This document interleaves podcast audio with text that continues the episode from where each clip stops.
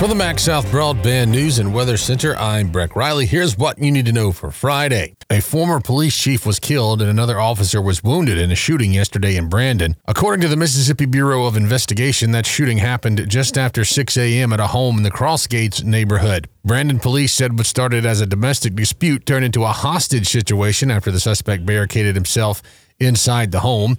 Eventually, the suspect let the hostage go but refused to leave the house. The injured officer was with the Brandon Police Department. He was taken to the hospital and is listed in stable condition. The second officer was shot around 9:30 a.m. when police tried to enter the home. He was identified as Randy Tyler of the Madison Police Department. Tyler was working part-time after retiring several years ago as chief of police of the Ridgeland Police Department. The suspect was also killed during the shooting.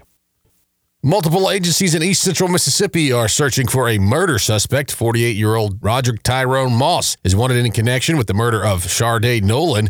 Newton County authorities found Nolan dead in her home Tuesday morning after a welfare check. The search is mainly focused in Jasper County after Nolan's car was found in Heidelberg. The Mississippi Highway Patrol and the Clark and Smith County Sheriff's Departments are also involved in the investigation. The campaigning is ramping up in the final days leading into tribal elections for the Mississippi Band of Choctaw Indians. Current Chief Cyrus Ben is running for his second term. He'll speak tonight at a rally in Bogue Chitto starting at 6 o'clock. Former Chief Phyllis J. Anderson is also running for the position. She has a speaking event tonight planned in Tennessee and a fishing rodeo tomorrow in Pearl River. The final challenger for Chief is Tarina K. Anderson of Conehatta. Those tribal elections will be Tuesday, June 6th.